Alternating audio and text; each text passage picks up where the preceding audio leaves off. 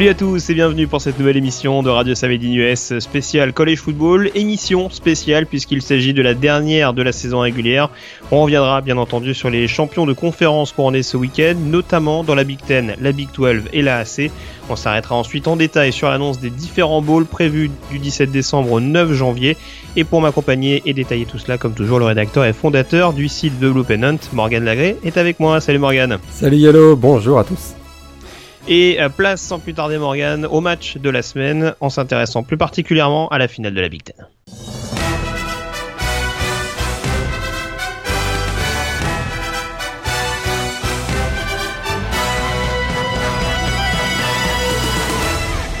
Et une affiche extrêmement euh, indécise sur le papier entre Wisconsin et Penn State du côté d'Indianapolis, avec euh, des Badgers solides et placés dans le top 10 tout au long de la saison. En face, des Nittany Lions qui étaient euh, on fire depuis plusieurs semaines. On attendait un match accroché et équilibré, Morgan, et pour le coup, on n'a pas été déçu, même si ce match s'est un peu disputé en deux temps. Clairement, match en deux temps, domination totale des Badgers pendant 25 minutes, on va dire, et là, un monumental comeback hein, des Nittany euh, Lions avec un phénoménal, un phénoménal pardon, Tracy euh, Max Orley. Et une défense héroïque hein, des, des Nittany Lions euh, qui ont remonté un retard de 21 points pour remporter donc le, titre de champion de conférence Big Ten sur le score de 38-31, 4 passes de TD, vraiment un, comme je le disais, un culot monstre de, la part de, de, Tracy Max Orley, qui a été clairement le grand artisan hein, de du plus grand comeback de l'histoire finalement du Big Ten Championship Game. Euh, et pour, euh, et pour euh, Penn State, bah, c'est un premier titre de, conférence depuis, depuis 8 ans. donc comme, comme je le disais, retard de 21 points, 28-7 à 5 minutes de la fin de la première mi-temps. On avait vraiment l'impression que Penn State était au fond du trou et là Tracy McSorley a pris le, match en main. Très clairement un changement aussi de, playbook de la part de, coach Franklin. Et bah, après ça, hein, le quarterback des de, Lions a donné le tournis au backfield défensif de Wisconsin en réussissant notamment 4 passes de TD en, en 5 possessions. Ouais, il y a notamment les, deux TD de, de Saïd Blacknall où, on voit vraiment que le backfield défensif de Wisconsin a été, euh, euh on, va, on va dire, clairement exposé. Alors, t'en parlais un petit peu, quand on, regarde de plus près, le, le, factor X de Penn State dans cette deuxième partie de saison, c'est clairement Tracy McSorley. Est-ce que c'est pas justement cette attaque aérienne qui, qui fait la différence pour les Nittany Lions, surtout dans une conférence qui a très clairement l'habitude de jouer à outrance au sol? Ah, c'est clair qu'ils font un peu euh, exception dans la, dans la Big Ten. Euh, ils ont démarré un petit peu lentement la saison, euh, même s'ils étaient très solides en défense. Ils ont été. Penn State a vraiment souffert de beaucoup de blessures, on se souvient, en, début de saison. À, partir de ce moment-là, je pense que la stratégie de Franklin, de, du, coach donc de, de Penn State, c'était avant tout de baser son jeu sur Saquon Barclay, le running back. Il a fallu peut-être un petit peu changer et ouvrir le playbook avec davantage de jeu aérien de la part de Tracy McSorley. Et puis clairement, il a, il a pris sa chance. Hein. Euh, le, jeune, le jeune quarterback sophomore. Et derrière, ça a été effectivement la, grande différence du, renouveau de Penn State qui enchaîne quand même 9 victoires consécutives depuis sa, lourde défaite face à Michigan. Euh, il se retrouve en finale de conférence et euh, encore une fois, Max Orley fait un match, en tout cas une deuxième partie de match exceptionnelle avec 4 TD. Et Penn State a très clairement visé le backfield défensif de, de, Wisconsin, notamment les deux jeunes cornerbacks qui étaient des backups du côté de, de, de Badgers. Euh, euh, et, ça, a payé, ça a payé en, deuxième mi-temps. On sait qu'il y avait notamment un très jeune, Lubern Figaro, qui est le cornerback de, de, Wisconsin, qui a été vraiment mis en très grande difficulté face à Saïd Black, euh. Et Max Orley a, tout de suite vu, il a beaucoup attaqué sur ce jeune cornerback et ça, a payé. Et puis, autre point fondamental peut-être à, mettre en avant dans cette attaque de Penn State, on l'a suffisamment euh, on l'a suffisamment euh, répété, on dira quand ça se passait mal euh, du côté du côté du programme. là, en l'occurrence cette année, on a clairement l'impression que la ligne offensive est beaucoup plus performante. Alors il y a quelques petits soucis. On sait qu'il y a des, il y a eu un souci de snap notamment ce week-end qui a notamment provoqué un touchdown en faveur de Wisconsin. Euh, mais pour le coup, en termes de pression, un seul sac sur ce match contre une équipe euh, des Badgers habituellement très pressante. Mais quel sac Il y a du mieux du côté de Penn State. Quel sac, hein, celui de TJ Watt, euh, vraiment exceptionnel, digne de son digne de son grand frère. effectivement, cette ligne offensive a, a vraiment très bien réagi en deuxième mi-temps parce que j'étais inquiet moi en première mi-temps, très douteux. il y avait une difficulté à bloquer et puis surtout face à l'agressivité du, du front seven des Bad Girls, j'ai trouvé qu'ils étaient un petit peu en, difficulté, ce qui d'ailleurs a causé des problèmes à Tracy McSorley pour trouver ses receveurs. Mais il y a eu un déclic pendant la rencontre. très clairement aussi le, touchdown, de, le deuxième touchdown euh, de, de, Penn State a redonné un petit peu un nouveau souffle à cette équipe. En deuxième mi-temps, alors là, la ligne offensive a été parfaite du côté des Nittany Lions. Et euh, effectivement, euh, du côté des Bangers, on, ne parvenait absolument pas à mettre de pression sur Max Orley, qui en plus, lui, a démontré quand même une très belle capacité à, à bouger dans la poche. Hein. On, l'a vu souvent en roll-out, à, bouger pas mal dès qu'il voyait qu'il était un peu pressé. Et puis avec son bras à canon, ça fait, ça fait beaucoup de dégâts. Si on regarde de plus près pour euh, Wisconsin, trois défaites de peu cette saison contre euh, trois rivaux de conférence. Euh, qu'est-ce qui a manqué globalement aux Badgers pour faire la différence sur ces rencontres? Pas grand-chose. C'est sûr que bah voilà, la saison se, termine pour eux. Ils ont trois défaites et leurs trois défaites c'est contre contre trois équipes parmi les six premières du, classement top 25. Donc clairement, ils ont perdu et de peu à chaque fois. Alors qu'est-ce qui leur a manqué? Euh, probablement, c'est un peu de stabilité au niveau du poste de, quarterback. On voit encore que dans ce match, euh, Alex Hornibrook, euh, le, jeune freshman qui avait été très bon en octobre notamment, bah, a été absent alors qu'on pensait qu'il allait pouvoir jouer. Bart Houston, c'est plus un manager de jeu, le senior, et pas vraiment un quarterback qui va pouvoir prendre le, jeu à son compte. Et c'est là où Viscondine pêche un peu, c'est qu'ils ont, ils sont un peu unidimensionnels offensivement avec un Corey Clement qui a quand même fait un gros match dans, dans ce Big Ten Championship Game, mais c'est probablement ce qui manque euh, un petit peu. Puis là, on a vu aussi que bah, défensivement, euh, les blessures, notamment euh, dans le niveau du backfield défensif, ont, été très coûteux. Malheureusement pour eux, hein, en tout cas, ils sortent probablement leur plus mauvaise performance défensive de la saison et c'est au plus mauvais moment puisqu'ils accordent 435 yards dans, ce, dans cette rencontre. Et c'est quelque chose qu'on n'avait vraiment pas l'habitude de, de, voir du côté de Wisconsin cette année. Voilà, et puis on insistera également sur euh, le gros travail défensif de, euh, de Penn State avec notamment euh, ces, stops en, fin de rencontre, notamment ce, cette action où, où Grant Telly et, Marcus Allen stop, stop Corey Clement en, cassant, on va dire, le, le, le bloc du fullback juste devant. ça a été assez symptomatique. Alors c'est peut-être lié encore une fois justement à l'aspect unidimensionnel que tu évoquais et le fait que sur cette quatrième et courte, on pouvait clairement prévoir que, euh, Wisconsin allait, euh, allait tenter de, de jouer les déménageurs. Euh, en attendant, euh, voilà, c'est, on a encore, c'est que je le répète, on, on, a beaucoup tapé sur Penn State ces dernières années et même sur ces derniers mois sur certains aspects de jeu qui paraissaient un petit peu problématiques. Ils n'ont pas été gâtés également au niveau des blessures euh, défensivement parlant et là on voit que sur ce sur ce match-là, notamment au niveau des postes de linebacker, de nouveau, ça a élevé le niveau de jeu. Exactement. Brandon Bell, hein, qui on a vu, qui a été blessé en cours de saison, qui a été magistral dans cette rencontre. On, on, a aussi au cœur de la, de la ligne défensive un Curtis Cotran qui a été euh, blessé une partie de l'année, depuis son retour, ça va beaucoup mieux. Et euh, son retour d'ailleurs a, exactement a permis à un joueur comme euh, Garrett Sickles, hein, de, le defensive end, de prendre beaucoup plus de, de responsabilités sur le pass rush. Et, et, puis effectivement, également au niveau de, du secondary avec Marcus Allen, t'en, en as parlé, et puis Grant Alley qui cette année a fait 2-3 big plays qui ont été décisifs. Et cette équipe de Penn State hein, vraiment a, est, très certainement euh, l'une des deux trois équipes qui a eu la, plus grosse progression tout au long de l'année et qui, arrive finalement à la fin de la saison. Euh, peut-être parmi les, je vais peut-être pas lancer le débat, mais on, pourrait le lancer peut-être parmi les quatre meilleures équipes du pays. Euh, mais ils finissent finalement cinquième. Ils sont quand même ils vont quand même participer au Rose Bowl et, pour eux c'est quand même un, un, beau cadeau pour finir la saison.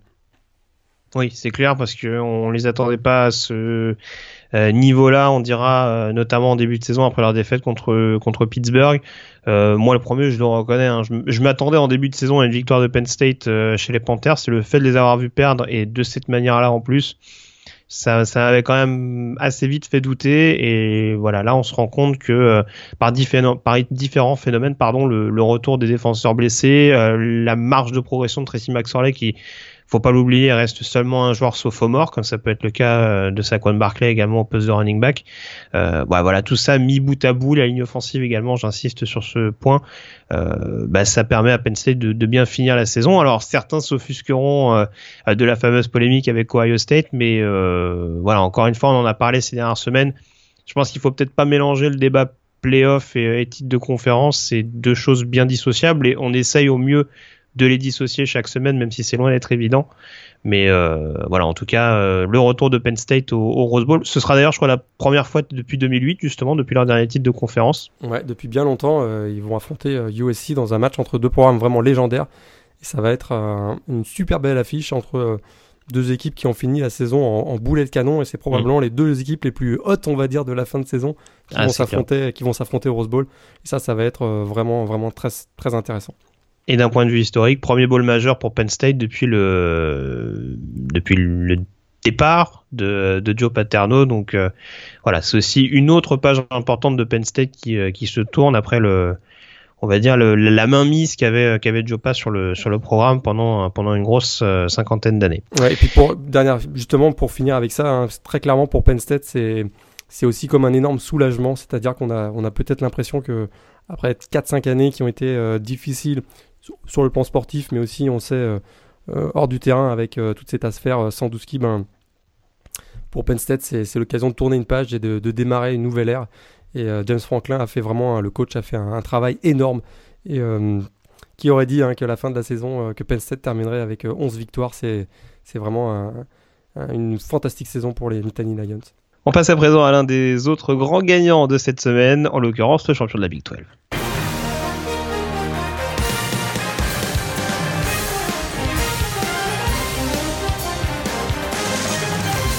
Duel pour l'hégémonie d'État du côté de Norman lors des Bedlam Series qui opposaient Oklahoma et Oklahoma State et euh, Morgan les Sooners qui étaient invaincus dans leur conférence avant ce match et qui le sont restés, victoire 38 à 20 pour un dixième sacre dans la Big 12. Dixième sacre euh, dans la Big 12 et effectivement ils ont remporté la 111e édition du Bedlam Game face à leurs euh, rivaux les Cowboys d'Oklahoma State. Conservent ainsi leur titre de champion de, Big 12 qu'ils avaient d'ailleurs remporté dans, les mêmes circonstances l'an dernier, c'est-à-dire sur le dernier match de la saison face à Oklahoma State. Ils avaient gagné en dernier 58-23. Cette année, ils gagnent 38-20. Première mi-temps euh, équilibrée, beaucoup d'incertitudes et Oklahoma qui, a passé la vitesse supérieure donc, euh, après au retour des vestiaires, sous l'impulsion notamment de, Baker Mayfield et, du, running back euh, Samajé Perrine. Mais la grosse info aussi de, de cette rencontre, hein, c'est la, blessure de Dédé Westbrook sur un, sur un hit un peu vicieux du defensive euh, back Stearns du côté de, Oklahoma State. Ça n'a pas empêché Oklahoma quand même de, l'emporter avec un, changement de stratégie en, deuxième mi-temps, effectivement. Euh, la blessure de Dédé Westbrook a changé les plans de, coach Bob Stoops et on s'est retrouvé à avoir beaucoup plus de, jeux au sol avec notamment Samajé Perrine. Bah, c'est presque ça qui est, qui est inquiétant pour les adversaires d'Oklahoma. Tu as clairement mis le doigt dessus. C'est qu'on a un début de match où ça joue beaucoup plus dans les airs avec un Baker Mayfield qui est globalement euh, efficace. Euh, je sais plus à combien il termine. Il doit terminer à 70-75% de complétion avec pas mal de drops de la part de ses receveurs. Et au moment où Westbrook se, se blesse et où on se dit que ça peut peut-être euh, faire enrayer la machine, euh, on sort les deux running backs. Euh, qui, euh, qui, qui font clairement la différence. Samaji Pirine, je crois qu'il fait, euh, je sais plus combien d'yards il fait à la, à la course, mais 239. Il me semblait bien qu'il y avait un peu plus de 200, mais j'avais un gros doute. Euh, Joe Mixon qui fait, qui inscrit ce touchdown à la course sur un sur un slalom, sur un slalom dingue. Donc, et d'ailleurs, on, voit d'ailleurs sur l'ensemble de la saison hein, que les deux seules défaites des Sooners, c'est sur des matchs où ils marquent moins de 30 points euh, alors, en l'occurrence, si on s'intéresse à la défense des Cowboys ce week-end, euh, qu'est-ce qu'on se dit? Est-ce qu'on se dit que la marche était peut-être un petit peu trop haute euh, pour stopper cette attaque-là, ou est-ce que, bah, en l'occurrence, il y avait trop de menaces à, surveiller? Moi, j'ai trouvé que c'était surtout offensivement qu'Oklahoma State, et ça a eu des conséquences sur la défense, et offensivement, ils étaient vraiment en grande difficulté, notamment sur les troisième tentatives. Hein. 3 sur 14, il y a très très peu de rythme au niveau de l'attaque de Oklahoma de manière très surprenante, mais Son Rudolph fait peut-être son plus mauvais match de l'année. Hein. Il finit à 11 sur 25, euh, moins de 200 yards à la passe, zéro touchdown, qui est très très rare pour Mason Rudolph. Ils ont, ils ont euh, beaucoup redonné le ballon à Oklahoma et ça, ça a fatigué la défense d'Oklahoma State. Et face, comme tu l'as dit, euh, aux deux coureurs que sont Joe Mixon et Samajé Perrine, ben, ça a fini par rompre en, deuxième mi-temps. C'est, à mon avis, c'est vraiment ce manque de rythme offensif d'Oklahoma State qui a pesé sur la, sur la défense. Euh, et, ça, ça a, été, difficile. Ils ont été solides hein, au niveau du jeu au sol en première mi-temps, euh, notamment avec Justice Hill, le, freshman qui a fait un excellent match. Ça a été plus dur au, retour des, vestiaires et à partir du moment où ils étaient incapables d'avancer le ballon au sol. vu l'état dans lequel était Mason Rudolph dans cette rencontre, ça a été très très dur.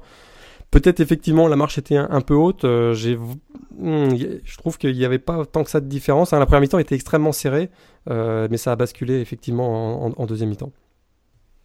C'est peut-être dans ce moment-là aussi où je pense qu'il leur manque peut-être un, playmaker sur le pass rush. On voit que Vincent Taylor est, très précieux sur l'intérieur de la ligne défensive, mais il n'y a peut-être pas encore, et ça c'est pas totalement anormal, un, remplaçant naturel à, Emmanuel Ogba qui était peut-être capable sur, euh, sur ce genre de rencontre. Alors oui et non, parce que encore une fois le match l'année dernière avait été une, boucherie en faveur d'Oklahoma, mais peut-être sur, sur des rencontres, sur des gros rendez-vous en règle générale, euh, être capable de mettre un peu plus de pression sur le, sur le, quarterback, adverse pour réussir à, à ralentir une telle attaque.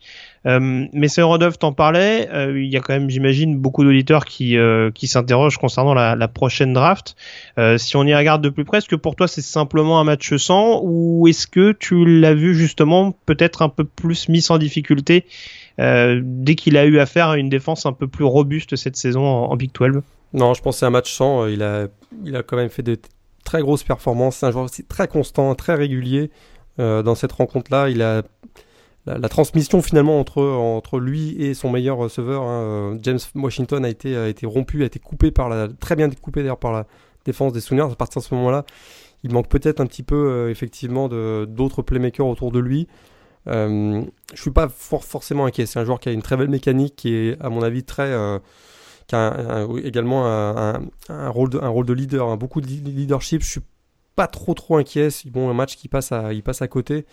Euh, il aura peut-être l'occasion donc de, se rattraper pour, les balls, mais pour, la draft, euh, son, statut, à mon avis, ne va pas être entaché de, de cette mauvaise performance. Et donc pour Oklahoma, à l'instar de Penn State, pas de playoff. Euh, avec ces, euh, ces, deux défaites euh, en début de saison qui, qui coûtent cher au, final. en revanche, le titre de conférence Big 12 qui les envoie directement au, Sugar Bowl contre Auburn, faut voir ce que ça va donner. Mais je parlais d'équipes qui doivent absolument leur marquer beaucoup de points pour les battre, je pense que les Tigers ce sera un peu problématique. On va y revenir un petit peu en tout cas, euh, on va y revenir même très en détail dans quelques minutes pour le bowl, mais euh, dixième, ouais, dixième titre, dixième titre de conférence, hein, euh, Big 12 pour Bob Stoops, le coach hein, des Sooners. Et d'ailleurs, il y avait une stat insolite que j'ai entendue. il a, il a remporté plus de titres de conférence qu'il n'a perdu de matchs à domicile. Ça, c'est quand même, avec Oklahoma, c'est assez intéressant. C'est quand même pas oublier que c'est un coach mythique hein, du côté de Norman.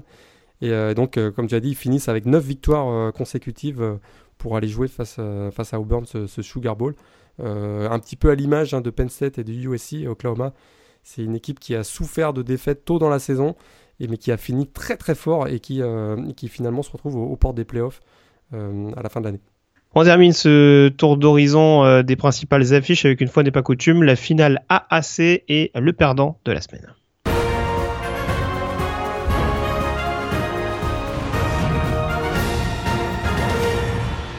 Et il faisait partie des prétendants du groupe of five pour le Cotton Bowl. Pourtant, le programme de Navy a perdu en finale de conférence AAC contre euh, Temple. Euh, score final 34 à 10, Morgan, avec un début de match qui a sans doute coûté très cher aux Midshipmen. Euh, début de match cauchemardesque pour les Midshipmen de, Navy. ils ont, sont tombés sur une équipe de, Temple qui a, contre, qui a été vraiment très impressionnant défensivement. Euh, et, qui, en plus est parfaitement entré euh, dans, cette finale de, conférence en, inscrivant notamment 3 TD sur ses 3 premières possessions. Alors cauchemardesque parce qu'un fumble coûteux euh, à 14-0 payé cash derrière par, le troisième TD donc de Temple, ça faisait 21-0. Derrière, perte de leur leader offensif, Will Worth, blessé à la jambe, qui a été obligé donc de quitter ses, coéquipiers, procéder à la cheville plus précisément donc dans le, deuxième quart-temps. Et derrière, hein, les Midshipmen ont également perdu Tono Goulet et euh, Daryl Bonner, leurs deux running back, sur blessure. C'était vraiment très difficile et euh, avec un retard de 21-0, c'était euh, vraiment trop une marche trop haute, on va dire pour pour le jeune pour le jeune troisième quarterback de, Navy à, monter et à remonter. Puis finalement, donc Navy s'incline à, la surprise générale à domicile 34-10 face à face à Temple. Ouais, Zach qui a eu pas mal de, difficultés. Alors si on s'intéresse aux déclarations du, du, coach de Navy, Ken Numatalolo, euh, après match, il a notamment insisté sur euh, euh, le fait que Navy s'était fait rentrer dedans, on dira, sur toute la durée du match. Euh, quand on s'arrête sur ces déclarations-là, quand on revient également sur ces sur cette cascade de blessures contre une équipe de Temple solide mais pas spécialement vicieuse, est-ce qu'il n'y a pas eu un déficit d'intensité également de la part de Navy sur cette partie? Clairement, ils sont rentrés dans le, dans le tout à fait, ils sont rentrés dans le match de manière un peu on va dire en dilettante, hein, on va dire, et ils sont tombés face à une équipe qui avait vraiment envie d'aller chercher ce titre. Euh, leur premier titre hein, de champion depuis 1967, faut pas l'oublier pour Temple. Euh, Matt Rule, le, coach hein, des Halls, a, clairement très très bien motivé euh, son équipe pour cette rencontre, qui était d'ailleurs une revanche, hein, ne faut pas l'oublier pour Temple qui avait perdu face à Houston l'an dernier en finale. Et un début de match, effectivement, en fanfare du côté de Temple, 3 TD, je l'ai dit l'équipe de Navy s'est retrouvée euh, effectivement en grande difficulté. Ils avaient probablement les moyens d'aller faire basculer la rencontre et de remonter. Mais alors à partir du moment où ils ont perdu leur leader Will Worth, donc le quarterback, là ça devenait, euh, ça devenait très compliqué. Puis derrière, ils ont, ils ont été incapables de, de contrôler la vague euh, du côté de, Temple. Et c'est une défaite qui leur coûte très très cher puisqu'ils avaient peut-être l'occasion d'aller venir chatouiller Western Michigan pour une place au Cotton Bowl. Euh, et puis là, il se retrouve au Armed Force Bowl euh, contre Louisiana Tech. Donc c'est pas tout à fait la même chose. Ah, c'est pas la... ouais, c'est pas le même standing, mais euh, bon. En tout cas, on peut dire que Navy a un peu coulé sur ce match-là. Bravo.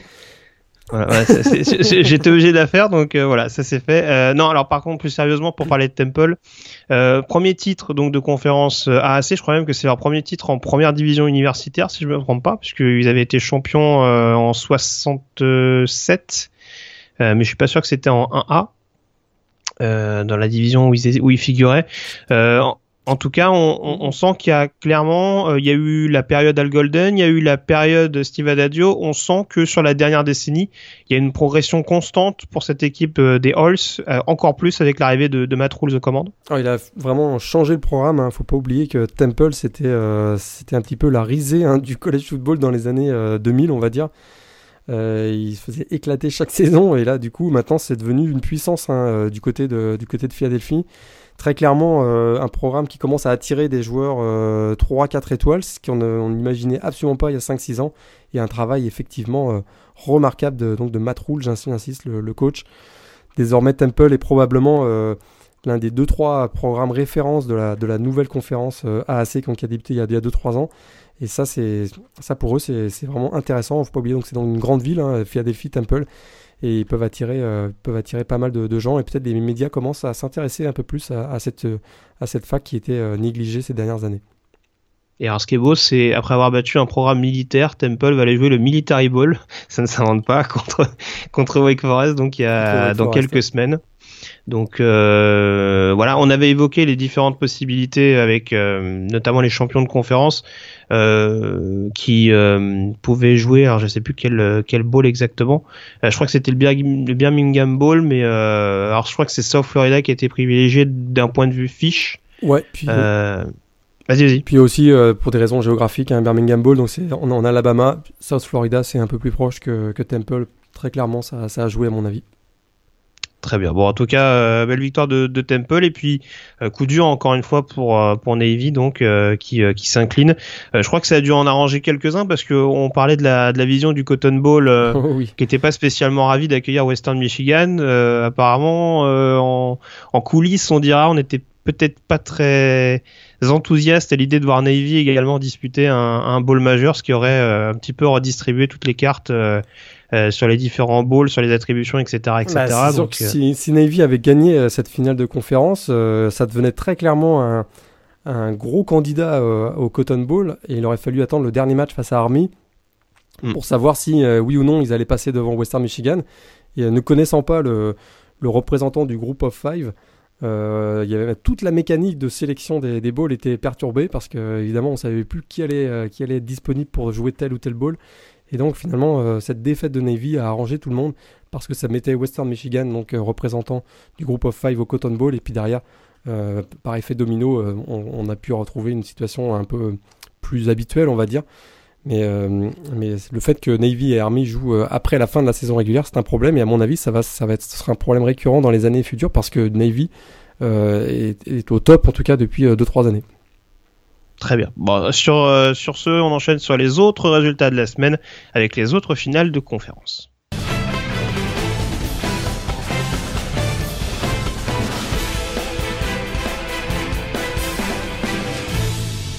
Et on va commencer dans l'ordre euh, chronologique, sans doute en démarrant par les rencontres qui se sont disputées vendredi soir.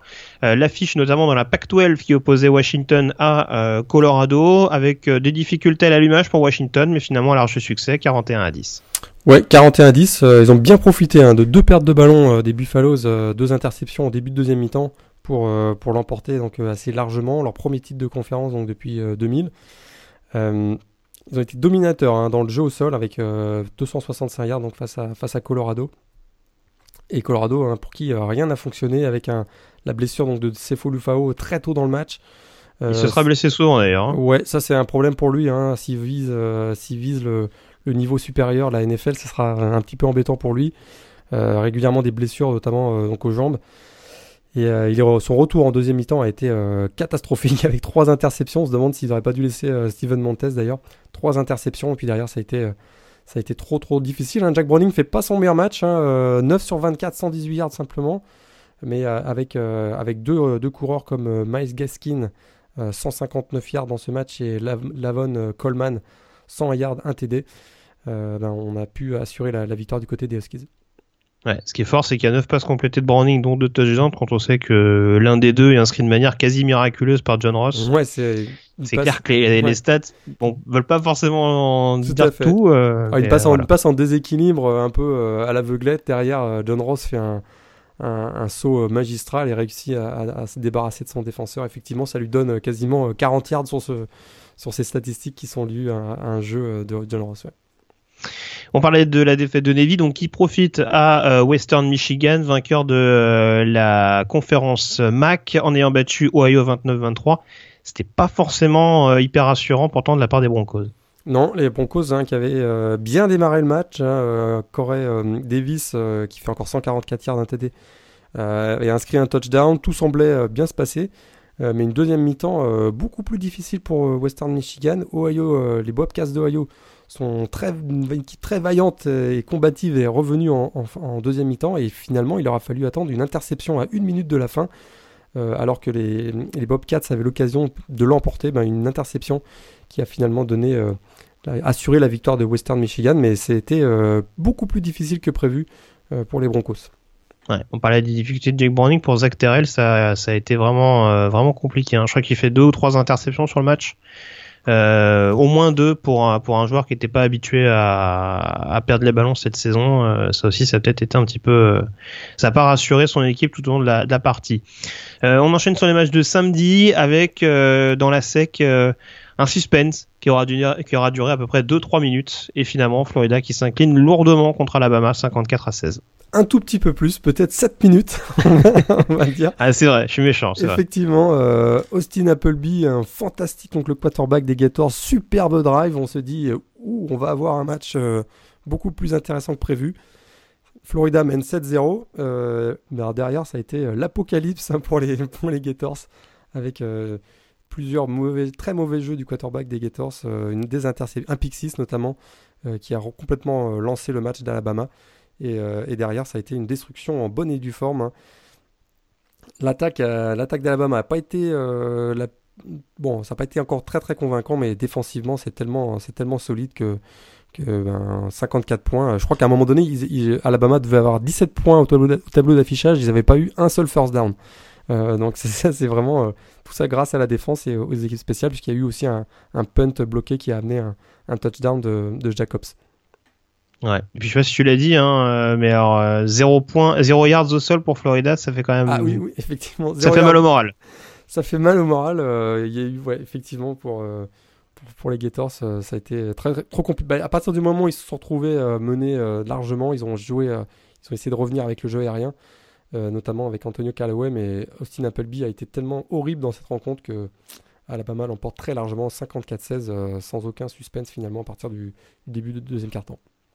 On passe à présent à la dernière finale de conférence du Power 5, la CC entre euh, Clemson et Virginia Tech. Ça n'a pas été toujours évident pour Clemson, notamment défensivement, euh, mais au bout du compte, victoire 42 à 35. Et c'est la première fois en 28 ans hein, que Clemson remporte deux titres de champion de conférence euh, consécutifs et grâce à un vraiment, hein, ils peuvent dire merci à leur leader offensif euh, Deshaun Watson. Quand Deshaun Watson joue comme ça, très clairement c'est le meilleur quarterback du pays, un 5 TD dans cette rencontre, il a vraiment mené de son équipe euh, de main de maître avec des passes, notamment en deuxième mi-temps, des passes remarquables. On je pense à Hunter Enfrou qui fait une, une, réception très spectaculaire. Il y a encore Artavis Scott, il y a aussi Deon Kane. Euh, donc tout ça, ce sont des trois des receveurs du côté des Tigers. Ça a été plus difficile, hein. on a vu effectivement en deuxième mi-temps euh, une baisse d'intensité euh, du côté défensif des Tigers. les Hokies de Virginia Tech en ont bien profité, notamment avec Jared Evans, le, quarterback, qui a notamment marqué un, TD. Et il aura finalement, un, petit peu, un petit peu comme pour Western Michigan, il aura fallu attendre une interception de, de Cordrea Tankersley pour assurer la victoire du côté de, du côté de. Et on termine également avec les deux dernières finales qui se disputaient euh, ce week-end. Donc euh, San Diego State qui s'impose dans la Mountain West face à Wyoming 27 à 24. Et puis dans le même temps, donc la victoire de, enfin dans le même temps, pas tout à fait, mais quand même, Western Kentucky euh, qui dans un festival offensif s'impose contre Louisiana Tech 58-44 pour remporter la conférence USA. Ouais, on s'y attendait, hein, ce, ce conférence USA, ce, gros gros match avec beaucoup de points. En saison régulière, les deux équipes s'étaient déjà rencontrées. Victoire de Louisiana Tech 55-52. Là, on a remis ça avec un 58-44, mais cette fois-ci du côté de Western Kentucky. Et, euh, donc, c'est une, belle victoire hein, pour les Hilltoppers, euh, qui pourraient d'ailleurs euh, voir partir leur, leur, coach, hein, Jeff Brom, qui est très clairement un des, candidats dans plusieurs, dans plusieurs universités pour lesquelles le, poste de head coach est vacant, notamment du côté de Purdue, on commence à en parler un petit peu, ou de Cincinnati aussi, où on sait hmm. que Tuberville donc, a Tommy Tuberville a annoncé son, départ ce, week-end. Et côté de, la Mountain West, ben, San Diego State a souffert hein, face à Wyoming. Eux également, hein, comme Western Kentucky face à Louisiana Tech, ça a été une revanche face à Wyoming puisqu'ils avaient été battus il y a trois semaines. Et euh, là, ils s'en sont bien sortis avec un jeu au sol encore, euh, encore très impressionnant. 117 euh, yards pour Rashad Penny et un, gros match également pour Donnell Pumphrey qui d'ailleurs a profité de cette rencontre pour devenir le, deuxième meilleur coureur de l'histoire du college football en dépassant Ricky Williams. Euh, et, avec notamment, donc il a accumulé 6290 euh, yards, voilà, je l'ai retrouvé. Et il se retrouve derrière euh, Ron Dane, le fameux Ron Dane, l'ancien running back de Wisconsin. Ouais, qui avait eu des stats absolument ébouriffantes à l'époque, qui avait même fini Espan Trophy si, si, je, ne me trompe pas. Morgan, l'heure est grave. Oh là là, que se passe-t-il? Troy n'est pas champion de la Sun Belt. Il leur suffisait d'une victoire sur le terrain de Georgia Southern pour s'imposer enfin pour être titré dans la conférence. Défaite 28 à 24 et au final ça fait les affaires d'Arkansas State et d'Appalachian State qui se partagent le titre de la Sun Belt. C'est à, l'image de la Sun Belt, hein. c'est-à-dire que eux aussi ils ont loupé les matchs. Ah, c'est ça. Euh, Troy, qui avait, Troy qui avait l'occasion euh, vraiment euh, de, de, s'assurer le titre. une équipe qu'on avait, on se rappelle, vu en début de saison poser des gros problèmes euh, à, Clemson, si vous si vous, souvenez, c'était en, match d'ouverture, ils avaient fait une magnifique saison. Euh, depuis cette défaite, hein, euh, donc 30-24 à Clemson, ils avaient enchaîné les victoires. Là, ils avaient l'occasion d'assurer leur, finalement leur, titre hein, de conférence et ils trébuchent face à, face à Georgia ça faisait 28-24. Du coup, ben, effectivement, tu l'as dit, Appalachian State et Arkansas State se, partagent le titre de conférence. Mais bon, voilà, en tout cas, on est, on est très très déçus, mais on n'a pas tout perdu et on vous l'expliquera dans quelques minutes avec euh, les balls. Euh, les deux derniers, deux derniers matchs peut-être à évoquer. Euh, la belle victoire de West Virginia contre Baylor 24 à 21 et puis également Kansas State qui termine quatrième de la conférence Big 12, large victoire sur le terrain de TCU 30 à 6. Ouais, puis pour Baylor, hein, on avait parlé de Miami, Ohio la semaine dernière, hein, la première équipe de l'histoire à avoir réussi à se qualifier sur un bowl et même à avoir remonté à une fiche de 0-6 en 6-6, ben Baylor, ils nous ont fait l'inverse. Hein. ils ont démarré 6-0 pour finir 6-6. Ils finalement, ils participeront quand même à un bowl. Ils affronteront d'ailleurs Boise State. Mais ça a été vraiment une deuxième partie de, saison euh, catastrophique du côté de Baylor. À partir du moment où ils ont perdu Seth Russell, leur quarterback, ça a été euh, beaucoup plus compliqué. Et euh, pour Kansas State, ben, effectivement, hein, comme d'habitude, hein, on les voit pas venir. Puis ils terminent toujours avec au moins 8 victoires. C'est encore le cas cette année. Bon, en tout cas, Baylor, ils ont compris alors ce qu'il faut faire. Il faut qu'ils signent le coach de Miami, Ohio. Comme ça, ils seront sûrs d'avoir la méthode pour gagner les six dernières. Tout à fait, voilà. Voilà ce qu'on pouvait dire sur euh, les autres résultats euh, de la semaine. On va donc à présent passer sur euh, vos quelques questions de la semaine par l'intermédiaire du mailbag.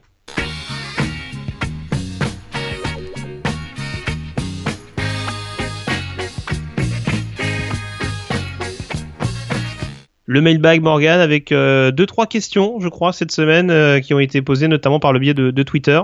Oui, alors sur Twitter, on a Tarek hein, qui nous a posé la question suivante. Pourquoi Princeton et Harvard ne possèdent pas de programme majeur en NCA à l'image de Stanford? Alors effectivement, c'est donc là on parle de, programmes plutôt dans l'élite académique, hein, Princeton, Harvard et Stanford. Tout simplement, c'est un, un, choix hein, au, niveau de, au niveau des universités.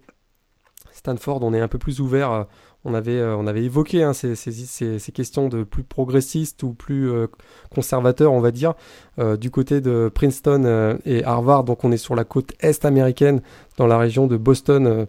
on est un peu plus conservateur et donc ben, le sport est peut-être un petit peu moins bien vu que sur la côte ouest. Stanford donc et Palo Alto donc c'est dans la région de San Francisco. C'est probablement ce qui explique donc une différence de mentalité au moment de prendre la décision de savoir si on va investir de l'argent dans les, dans les programmes sportifs. Alors du côté d'Harvard, euh, on, est plus, euh, on est beaucoup plus conservateur et c'est ce qui explique pourquoi on n'a pas de programme majeur, on reste au niveau FCS. Euh, on ne veut pas faire supporter le poids de, maintenir des programmes sportifs sur les, frais de scolarité, alors que du côté de Stanford, ça pose un petit peu moins de problèmes à ce niveau-là. Et puis on l'avait dit également par le biais du des playoffs FCS, mais alors euh, pour le coup ça participe, enfin pour le coup ça reste en retrait au niveau des programmes de football et ça participe même pas aux, playoffs. Donc euh, les, examens, les examens sont prioritaires avant toute chose. Sur le, avant toute chose, exactement. C'est clair. Une deuxième question cette semaine? Alors deuxième question, c'est que je retrouve, c'est Jean-Pierre, donc également sur euh, sur Twitter qui dit quelle est la plus grande rivalité entre les trois académies militaires? Donc euh, Army, Navy et Air Force. Euh, très clairement, euh, donc le, le Commander in Chief hein, est, en, est, en, jeu entre chaque année entre ces trois académies militaires.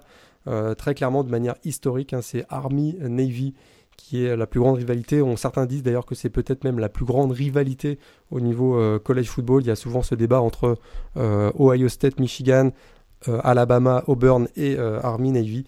Ces trois-là sont vraiment des, des, rivalités majeures du, du college football. Alors en plus d'avoir euh, d'avoir effectivement l'histoire qui, explique pourquoi cette rivalité, c'est qu'en plus on a des, académies militaires, on sait que les joueurs euh, qui sont sur le terrain ne visent très généralement, dans la très très grande majorité des cas, ne visent pas une carrière professionnelle euh, sportive au niveau de la NFL. Il y a des, on pense à Keenan Reynolds euh, l'année dernière, mais c'est un cas d'exception. Et donc les gens qui sont, les joueurs qui sont sur le terrain sont là avant tout pour la, fierté et pour défendre les couleurs de leur académie militaire. Et c'est ce qui rend euh, ce match très particulier, avec effectivement autour de cette rencontre euh, beaucoup d'animation aussi pour très d'animation patriotique, on va dire, pour rendre hommage aux, forces qui sont qui sont actuellement au combat hors des États-Unis. D'ailleurs, j'aurai l'occasion d'être sur, sur place à partir de de vendredi prochain. Euh, j'ai eu euh, cette chance d'avoir été accrédité pour cette rencontre et c'est avec un grand plaisir que je vais découvrir pour la première fois le, le cadre de cette, euh, de cette rivalité qui est donc samedi prochain. Eh ben écoute, formidable, j'allais te lancer sur le sujet, mais tu le fais de toi-même, donc c'est super. c'est du côté d'Annapolis, c'est ça? Non, c'est à Baltimore, le stade, le stade des Ravens de, de, de, Baltimore. Et donc je serai sur place à partir de vendredi pour suivre les festivités d'avant-match, le, le, match, et j'aurai même l'occasion d'aller sur le terrain en fin de rencontre.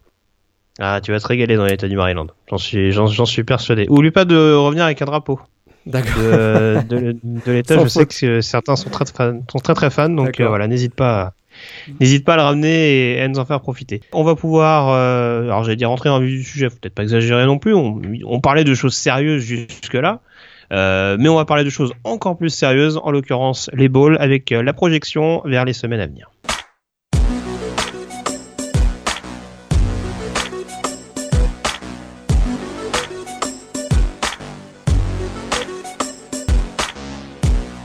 Alors déjà, première question, Morgane, avant qu'on aborde les balls, on va peut-être pas mettre ce Arminé vite de côté. Est-ce que tu veux donner un pronostic sur ce match-là? On l'a pas dit tout à l'heure, mais euh, enfin, je sais pas souvenir en tout cas, mais Will Worth est, euh, est out saison par rapport à sa blessure cheville, donc il ne jouera pas contre euh, contre Army et du coup contre Louisiana Tech lors du euh, bowl que vont disputer les, les midshipmen.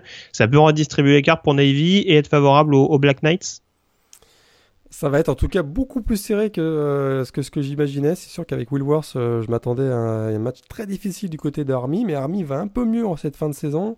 Du côté de Navy, on va avoir beaucoup de points d'interrogation effectivement avec un jeune quarterback qui connaît pas vraiment ce niveau-là jusqu'à présent. Ça va être très très très serré. je crois qu'on en est à 18 victoires d'affilée pour Navy face à Army. Je me demande si cette année on va pas assister à un événement et la première victoire de, Army, ce qui serait effectivement l'événement de cette fin de saison euh, euh, au niveau du college football, puisqu'on s'attendait pas du tout à voir Army euh, battre Navy. Donc je mettrais bien une petite pièce sur Army, ouais. Army, on rappelle qu'il a fini avec une, fiche positive et qui disputera donc un bowl, un bowl en fin de saison. Euh, J'ai plus l'adversaire exactement en tête, mais on va le redonner tout à l'heure de toute façon, donc ce sera pas un, un souci en soi.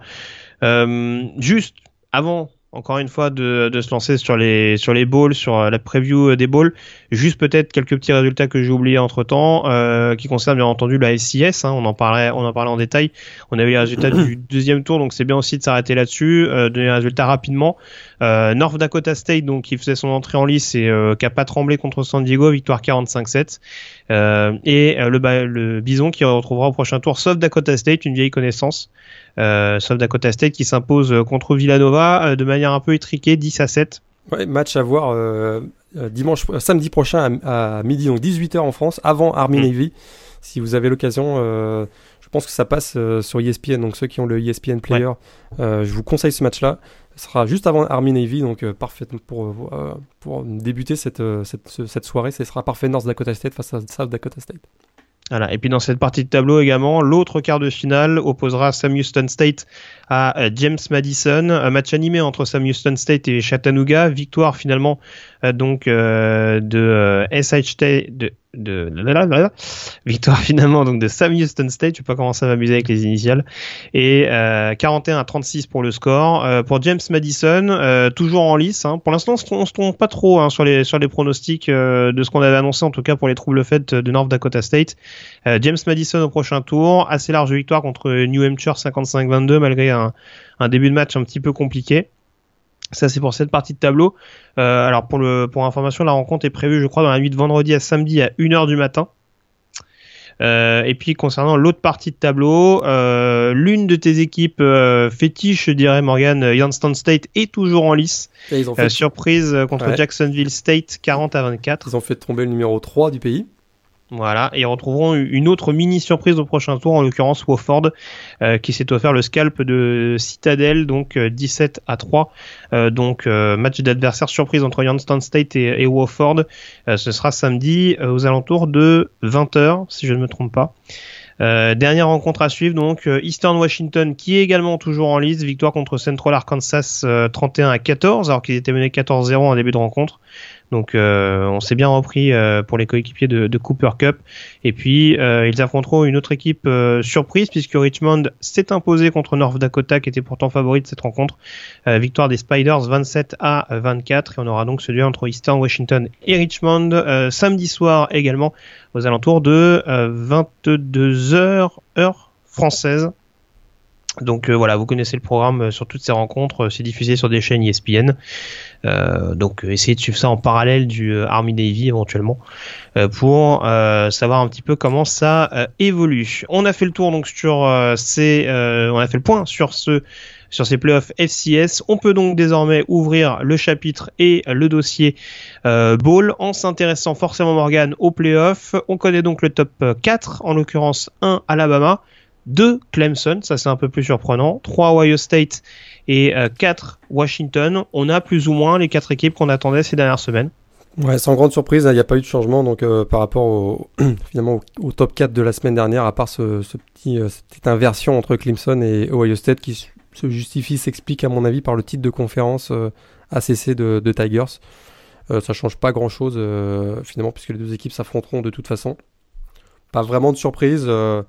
C'est sûr que Penn State est, fini, champion de, Big Ten et se retrouve euh, hors des playoffs alors que en ayant battu en plus Ohio State, donc c'est ça, c'est ce qui donne à mon avis un goût amer euh, du côté des Tiny Lions, mais les quatre, il n'y a pas vraiment de débat. D'ailleurs, il n'y a pas eu de il tollé à l'annonce hein, de ces quatre équipes participantes aux demi-finales.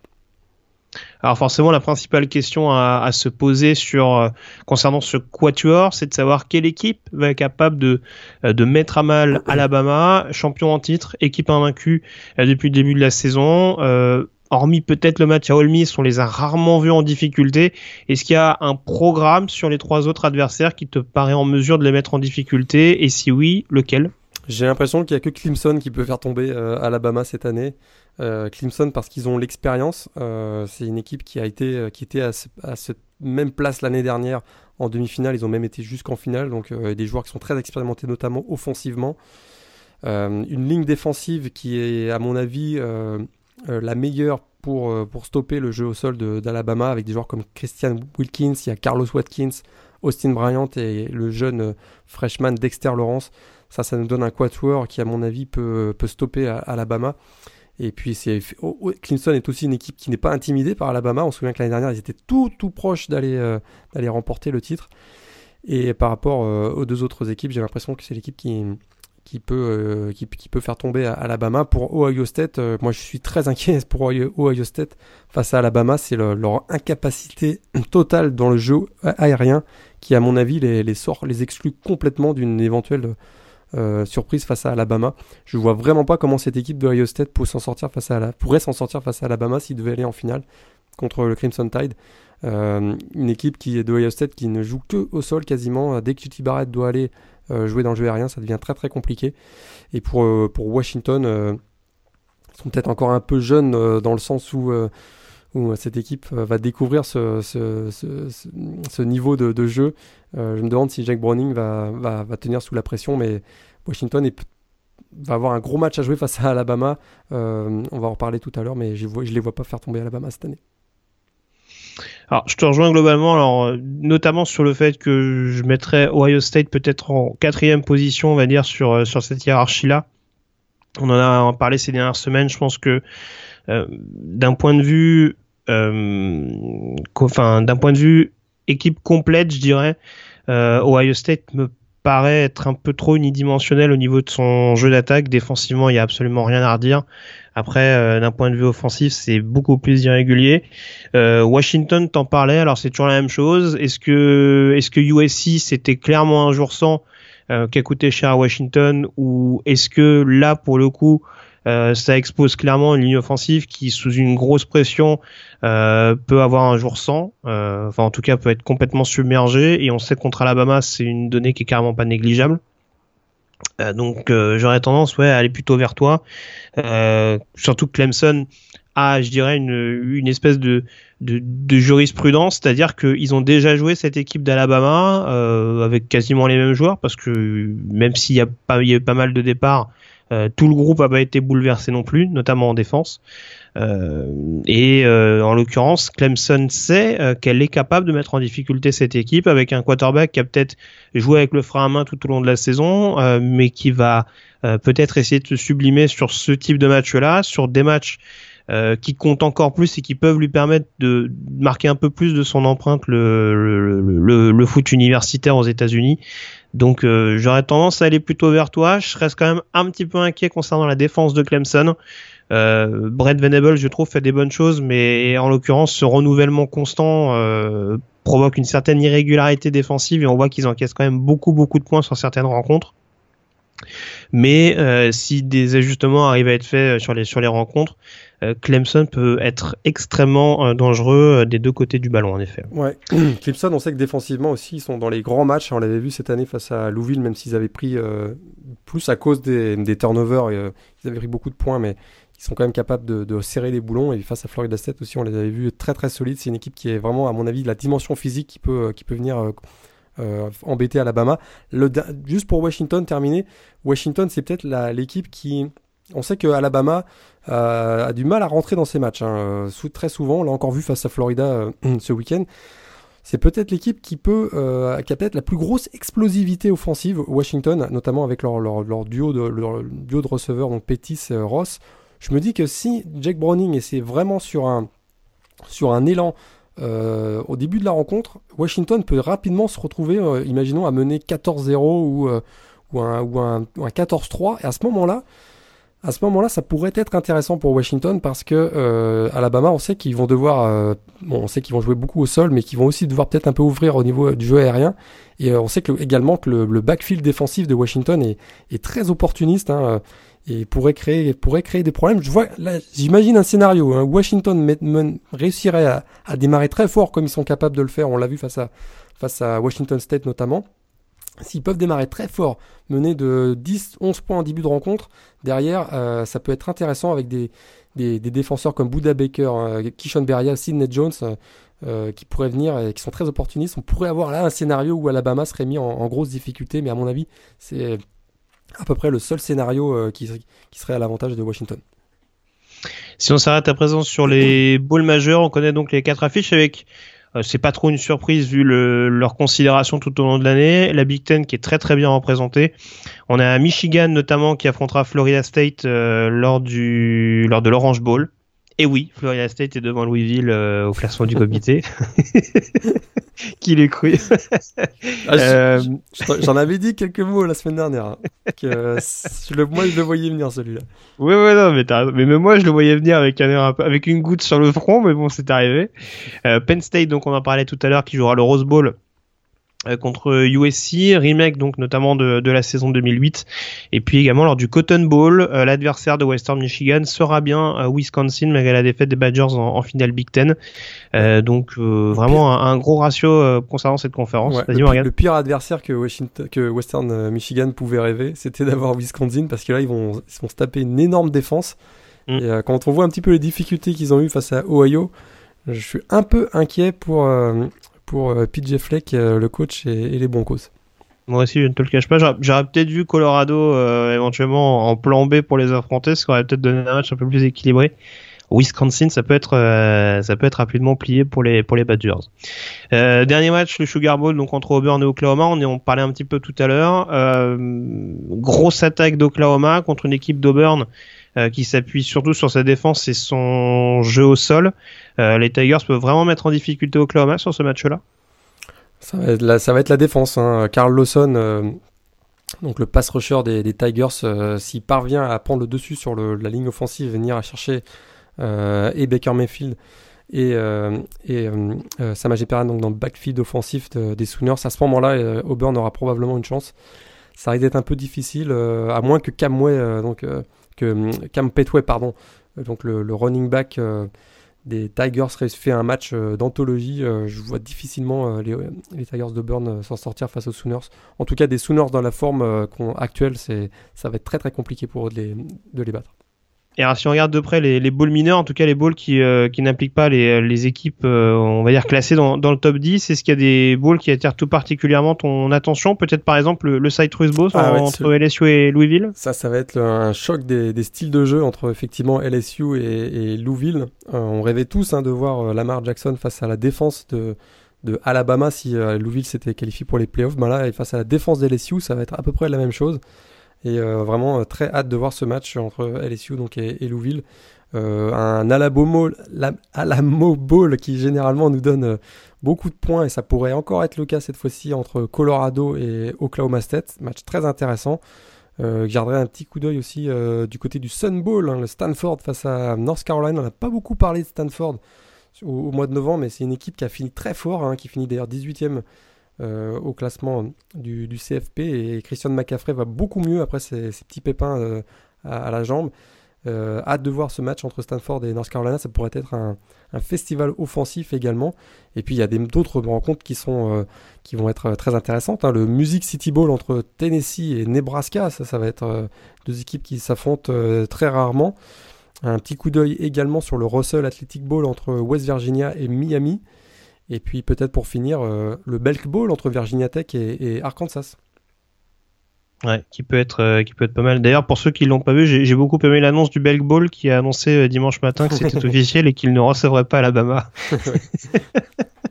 j'aime bien, bien l'état d'esprit. Bon, en tout cas, voilà, Arkansas Virginia Tech, c'est quand même une une affiche assez intéressante à suivre du côté de, de Charlotte. T'as oublié peut-être le dollar General Ball entre Troy et Ohio, euh, rencontre qu'on avait quand même euh, largement spolié la semaine dernière, bien avant que les équipes elles-mêmes soient au courant. On vous l'avait annoncé en primeur, vous avez eu l'info il y a une semaine euh, dans ce podcast. voilà, et ce sera du côté de Mobile, Alabama. le théâtre notamment du, j'allais dire du combine, non, du mince. Du Senior Ball, merci. Euh, alors, on va euh, faire rapidement un petit pronostic. Alors, il y a pas mal de rencontres à, à pronostiquer, parce que mine de rien, il y a quelques, il y a pas mal de rencontres assez sympas à voir. Euh, alors j'en ai relevé 18, Morgan. On va essayer d'aller vite. On va le faire dans l'ordre chronologique, comme ça, ça permettra à chacun d'avoir les horaires. Euh, donc on vous rappelle que les hostilités, notamment, seront lancées euh, à partir du 17 décembre, donc le samedi à partir de 21h30 heure française et à partir de 20h pardon heure française. Je me suis trompé avec le match que j'allais annoncer. Donc ça commence le 17 décembre à 20h heure française, donc avec le New Mexico Bowl qui opposera New Mexico à UTSA on va pas forcément se lancer là-dessus parce que je ne te le cache pas, euh, c'est pas les équipes que j'ai pu suivre cette saison. en revanche, d'ailleurs, un, petit mot, je trouve que, en tout cas, c'est mon, c'est mon cas personnel. Je profite toujours de cette période euh, un peu de fête des balls euh, pour justement voir des équipes qu'on n'a pas eu l'occasion de voir sur, mmh, au cours de la saison. Donc c'est sûr que New Mexico, UTSS, c'est des équipes que, que je vois très rarement, plutôt à l'occasion de, de résumés de match ou des bouts de match si j'avais euh, si envie de voir des, périodes de rencontres qui ont été marquantes dans une semaine, mais voir ces équipes-là sur une rencontre euh, en, entière, euh, bah, c'est l'occasion, en tout cas des balls, de découvrir ces équipes. Donc moi, j'en profite toujours de cette période-là pour voir des équipes que j'ai pas l'occasion de voir habituellement. T'as bien raison de le faire, surtout que il y a des rencontres qui sont, enfin il y a des il y a des semaines notamment, on a une rencontre par jour, donc ça permet justement d'avoir un petit peu de temps pour pour suivre ces fameuses équipes. donc je parlais de 21h30 pour le 17 décembre. Euh, c'était aussi à dessein puisque on a le Las Vegas Bowl qui opposera du côté de Las Vegas euh, Houston à San Diego State. Pas forcément deux équipes très bien classées cette saison, mais en tout cas des équipes qui sont capables euh, de donner un certain spectacle. Qui tu vois gagnant sur cette confrontation entre les, Cougars et les Aztecs? J'ai l'impression qu'il y a une, tangente qui est un peu plus positive hein, du côté de, de, San Diego State, même s'ils ont fini la saison un petit peu difficilement. Mais Houston, hein, on sait que ça va être à reconstruire avec le départ de Tom Herman à, Texas. Euh, je pense qu'il va y avoir quand même des joueurs qui sont démotivés, notamment des, seniors. Euh, ça risque d'être difficile pour, pour Houston. Je vois plutôt euh, une victoire de San Diego State avec son jeu au sol explosif lors de ce Las Vegas Bowl. Bon, de mon côté, j'y vais quand même avec Houston.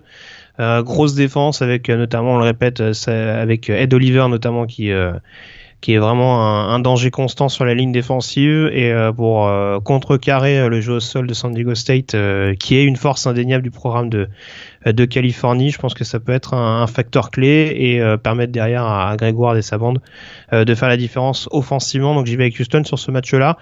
juste pour la précision, donc tout ça, ça commence le 17 décembre. Il y aura on va dire une petite semaine de mise en jambe avec euh, beaucoup de programmes du groupe of five qui vont s'affronter. Euh, pour les programmes du, Power 5, euh, ça démarrera plutôt une semaine après. c'est pour ça que le match suivant, alors en l'occurrence j'ai sorti Baylor Boise State, le Cactus Bowl qui est prévu du côté de Phoenix le 27 décembre donc à 20 à 4h15 heure française, dans la nuit en tout cas du 27 au 28 à 4h15 donc heure française. Baylor Boise State qui tu vois gagnant sur cette confrontation j'ai très peur pour Baylor. ah là, ils peuvent faire 7 de suite. Hein. Euh, je pense qu'ils vont faire 7 de suite, mais surtout euh, la septième va pas être belle à mon avis, à mon avis parce que Boise euh, va plutôt pas mal. Et après être passé à côté donc justement du, du, du, du Cotton Bowl, puisqu'ils étaient des candidats en début de saison, je, me demande si ils vont pas prendre leur vengeance sur Baylor. Ça risque d'être peut-être un peu difficile pour les Bears. On enchaîne à présent avec une rencontre qui est prévue le 28 décembre euh, à 23h30 heure française, donc du côté d'Orlando, le Russell Athletic Bowl dont on parlait tout à l'heure, West Virginia contre Miami. Euh, là, je ne l'ai pas dit, moi je dis Boise State hein, sur le cactus, hein, je l'ai pas dit. Mais... Euh, là, intéressant, hein, deux, styles de jeu aussi un peu opposés. La grosse défense de, West Virginia, plutôt l'explosion aérienne avec, avec Miami. Allez, on est en Floride, euh, Miami à Orlando va l'emporter. Euh, le 28 euh, également donc dans la pour toi, ah oui excuse-moi je suis Je dirais West Virginia sur ce match, quand, même, sur ce match quand même, même si Skyler One m'a pas toujours rassuré. Euh, J'y vais quand même avec les Montagnards sur cette partie défensivement, je les sens un peu plus euh, un peu plus solides. Euh, donc dans la nuit du mercredi 28 au jeudi 29, donc à 3 heures du matin du côté de Houston, le Texas Bowl entre Texas A&M et Kansas State. Euh, je vois bien les, les Aggies quand même l'emporter dans ce match. Euh, ce sera, ce sera ouais, peut-être le, dernier match de Trevor Knight. Je vois, vois bien, je vois bien les Aggies euh, au Texas à Houston l'emporter face à Kansas State. Euh, J'y vais également avec euh, Kansas State sur ce match-là. je suis avec Texas A&M pardon sur ce match-là. J'allais dire que Kansas State avait quand même fait une très très bonne saison. On s'arrête beaucoup sur le fait qu'ils ont quatre défaites, mais il y a beaucoup de défaites justement contre les têtes d'affiche de de la Big 12. Sur le reste, ça a quand même été assez solide. Euh, offensivement, je trouve que A&M pioche un peu plus ces dernières semaines, mais défensivement, ils ont quand même quelques playmakers qui peuvent embêter euh, JC Hertz. Donc j'y vais avec, euh, avec Texas A&M également sur ce match-là. Le Belk Bowl, euh, qui est donc prévu le jeudi 29 décembre à 23h30 du côté de Charlotte, Arkansas, Virginia Tech. Ouais, là, ça devrait être un gros choc aussi entre deux équipes qui jouent très très bien au sol. Euh, Virginia Tech a été quand même a fait un, une deuxième mi-temps euh, très impressionnante face à face à Clemson. Je les ai trouvés très solides et euh, très sûrs de leur de leur force. On voit qu'à Arkansas, hein, euh, c'est un peu une équipe euh, yo-yo, c'est-à-dire capable de faire des grosses performances et de se faire exploser à Florida, on se souvient, euh, au milieu du mois de novembre. dans quel, jour ils vont être pour ce Belge Bowl, je ne sais pas, mais je vois quand même Virginia Tech l'emporter. Je vais, j'y vais avec Virginia Tech également. Je pense que Arkansas c'est quand même énormément dépendant de son jeu au sol, je trouve, et je pense que les Hokies ont la capacité de le stopper. Euh, donc c'est pour ça que j'y vais plutôt avec euh, avec Virginia Tech sur ce match-là. Euh, match numéro 6, donc l'Alamo Bowl, prévu dans la nuit de jeudi à vendredi à 3h du matin, donc dans la nuit de jeudi 29 au vendredi 30. Colorado State, Oklahoma, Colorado, Oklahoma State du côté de San Antonio. vers qui va ta préférence? Euh, je...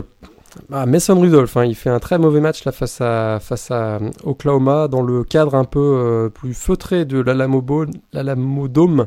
Euh, je verrais, je le vois bien faire un, gros gros match. Euh, du côté de Colorado, on ne connaît pas l'état de santé de Cefo Lufao. Est-ce qu'il est-ce qu'il sera de, retour ou pas? Hmm, Je suis un petit peu plus inquiet. Euh, je pense que Oklahoma State a, a peut-être plus d'armes pour aller l'emporter face à Colorado c'est deux équipes qui se ressemblent beaucoup, hein, peu, euh, ouais, fait, ouais. mine de rien, donc euh, avec des attaques qui sont capables d'être explosives, euh, notamment dans le domaine aérien, mais avec des running backs qui sont assez sous cotés. Tu parlais de Justice Hill tout à l'heure, on a également parlé de, de Philippe Lindsay du côté de Colorado.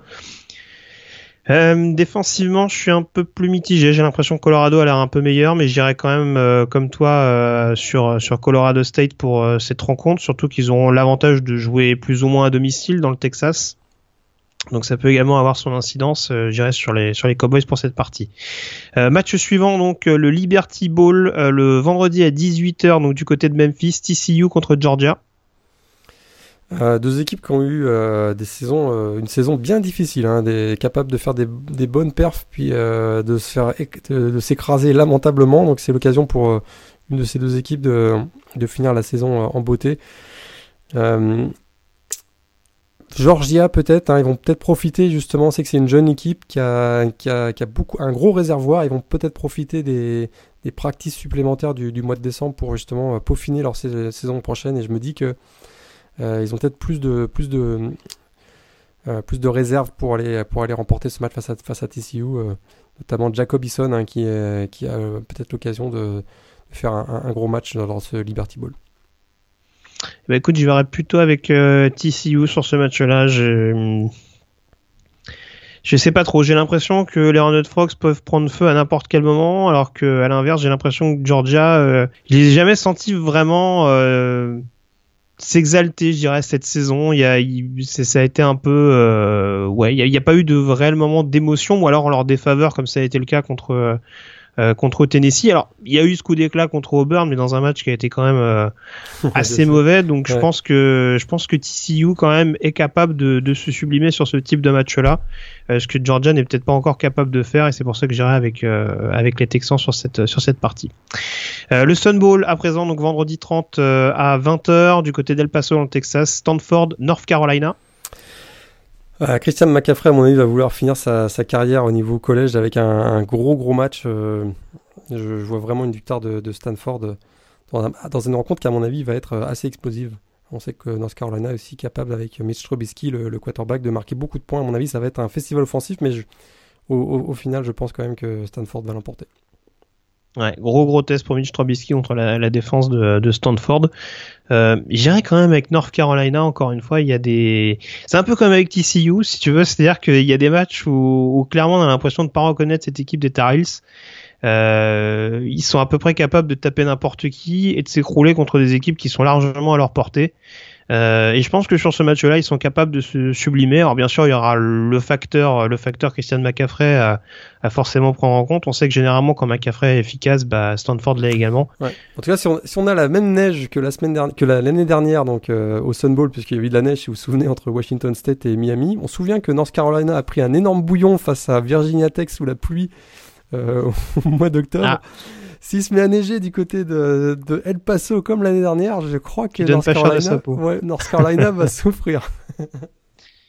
Alors le Music City Bowl euh, à présent donc euh, vendredi soir également le vendredi 30 à 21h30 du côté de Nashville Tennessee et les Volunteers qui joueront à domicile euh, en affrontant Nebraska.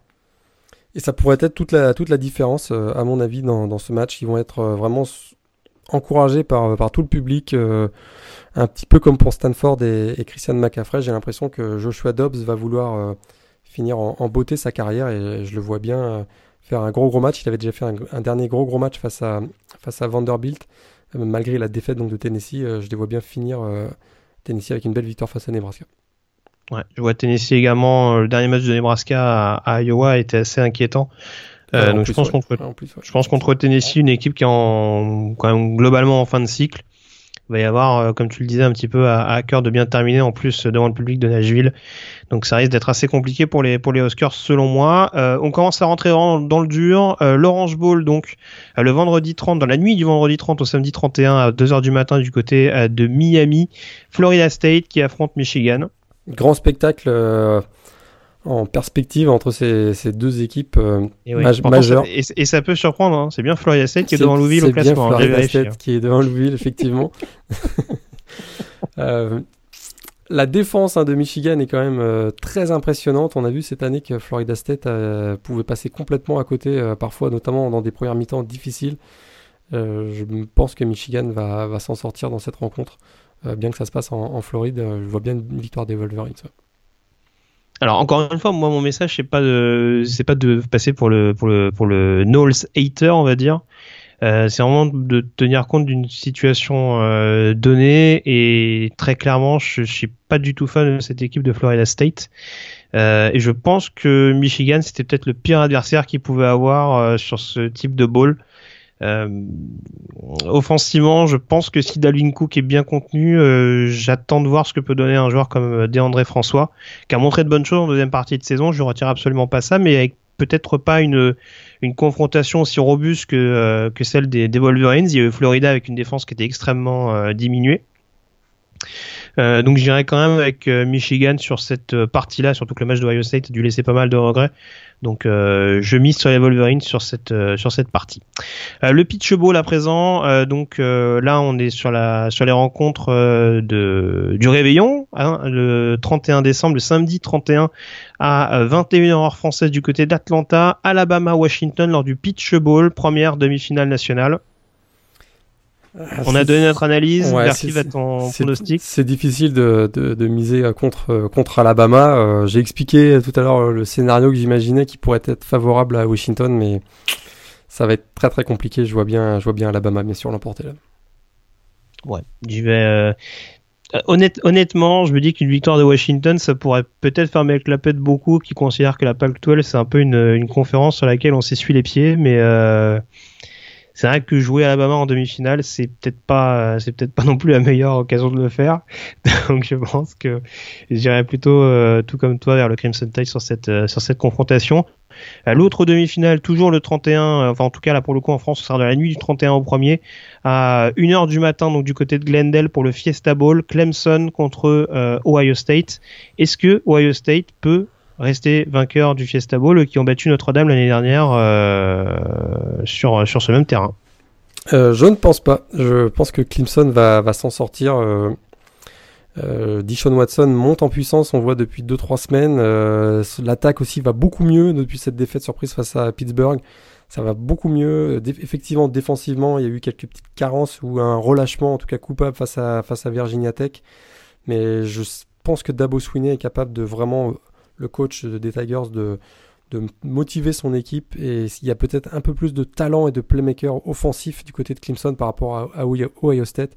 Et c'est ce qui me fait pencher euh, davantage du côté de, Clemson.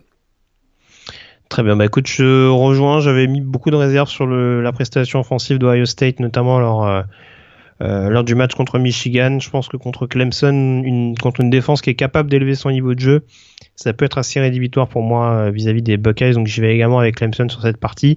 le 31 décembre également, alors à 17h du côté d'Orlando, on aura le Citrus Bowl entre LSU et Louisville. Alors, est-ce que Lamar Jackson vaincra contre cette défense des Tigers? Match à ne pas manquer, euh, très clairement. Euh, ah, ce sera une belle mise en bouche avant, le, avant, le match, avant le match d'Atlanta. Euh, j'ai des gros doutes sur Lamar Jackson sur cette fin de saison. on voit que face à des défenses un peu plus robustes, ça devient difficile et LSU va beaucoup mieux. Avec la confirmation de Ed Orgeron, en plus, c'est une équipe qui va être vraiment très motivé et pour se projeter dans la saison prochaine. Euh, il y aura probablement Léonard Fournette aussi qui jouera son dernier match euh, avec les Tigers. Euh, je vois LSU l'emporter et j'ai même bien peur que ce soit douloureux pour, pour Louisville dans, cette, dans ce Citrus Bowl. Je te rejoins, j'ai avec LSU sur ce match-là. Je pense que ça va pas jouer à grand chose, mais encore une fois, je pense que dans les moments clés, ça peut tourner en faveur de LSU avec un Lamar Jackson qui en effet va peut-être essayer d'en faire trop et euh, au détriment de son équipe. Euh, on passe au rencontre du 2 janvier donc euh, dans la nuit du 2 au 3 alors non autant pour moi. Donc le 2 janvier le Outback Bowl du côté de Tampa ce sera à 19h heure française.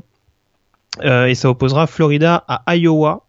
Match défensif a priori Match très défensif. Hein, euh, si vous voulez faire euh, une petite sieste euh, avant le Rose Bowl et le Sugar Bowl, c'est peut-être l'occasion. Quoi qu'en même temps, en même temps, hein, tu vas en parler tout de suite, mais en même temps, il y a le Cotton mm. Bowl entre Western Michigan et Wisconsin. Si vous devez faire un choix entre les deux, je vous conseillerais plutôt de regarder le deuxième, le Cotton Bowl, parce que entre Florida et. et ça dépend, hein, parce que je te rappelle qu'on a annoncé une petite boucherie pour Wisconsin tout à l'heure. Oui, c'est voilà. on peut peut-être euh, analyser les deux, hein, vu qu'ils sont en même temps. Euh, n'hésite pas à me donner tes deux vainqueurs, comme ça on gagnera du temps. Euh, Florida, Iowa, hmm, c'est difficile pour, pour Florida en, ce moment offensivement. Je me demande si Iowa a pas plus d'expérience. On sait que c'est une équipe très expérimentée. Et ils ont bien fini notamment avec cette belle victoire face à Nebraska. Je me demande si Iowa va pas créer la surprise et faire tomber Florida. Ouais, c'est ce que je pense aussi. Je pense que la dynamique est quand même favorable à à Iowa. Euh, alors il y a un jeu au sol du côté de Florida qui a encore une fois été malmené contre Alabama, mais on a vu qu'à LSU par exemple ça avait été une, clé importante du match. Euh, mais je pense qu'offensivement il y a quand même beaucoup de beaucoup de points négatifs du côté de cette équipe des Gators, défensivement beaucoup de blessés et au bout du compte ça fait peut-être un peu un peu beaucoup pour pour contrecarrer cette équipe d'Iowa qui notamment dans les tranchées à mon avis, peut, euh, peut avoir le dessus. Donc, euh, j'irai quand même avec le Hawkeye sur ce match-là. Euh, Wisconsin, Western Michigan, donc à la même heure, à 19h le, 2 janvier du côté d'Arlington. On y va avec Wisconsin tous les deux Wisconsin, ouais. On y va avec Wisconsin tous les deux alors. Euh, et puis donc pour continuer, le 2 janvier donc à 23h du côté de Pasadena, on aura le USC Penn State. Alors là, à ne manquer sous aucun prétexte, euh, les deux équipes, on en parlait tout à l'heure, les plus hautes, on va dire, de cette fin de saison. Euh, vraiment le choc entre Sam Darnold, le quarterback de USC, et Tracy McSorley, donc le quarterback de Penn State, ça va être passionnant. Il y a également peut-être euh, les deux jeunes meilleurs quarterbacks, on va dire, deux meilleurs jeunes quarterbacks du pays entre Saquon Barkley, qui est à mon avis le meilleur quarterback du pays, côté Penn State, et il y a Ronald Jones également du côté de, côté de USC, ça va vraiment être euh, passionnant. USC, euh, peut-être, euh, le fait de jouer en Californie va être poussé par son public. Penn State aussi va un gros, un, nombreux public aussi qui va faire le, déplacement. Je m'attends vraiment à un match très, très, très serré avec beaucoup de points, mais ça risque de peut-être basculer avec un, jeu spectaculaire de Adoré Jackson, peut-être. Et je vois une victoire de USC, courte victoire de USC, mais une victoire des Trojans.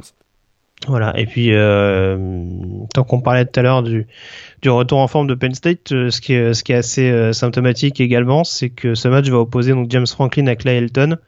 Euh, deux coachs qu'on, à qui on envoyait quand même un, coup de pied au derrière déjà au, mois de septembre après le, le, début de saison un peu compliqué. Donc euh, voilà, encore une fois, ça prouve que ça va quand même assez vite au niveau du collège football. Euh, J'aurais tendance également à, aller, à, aller du côté du USC.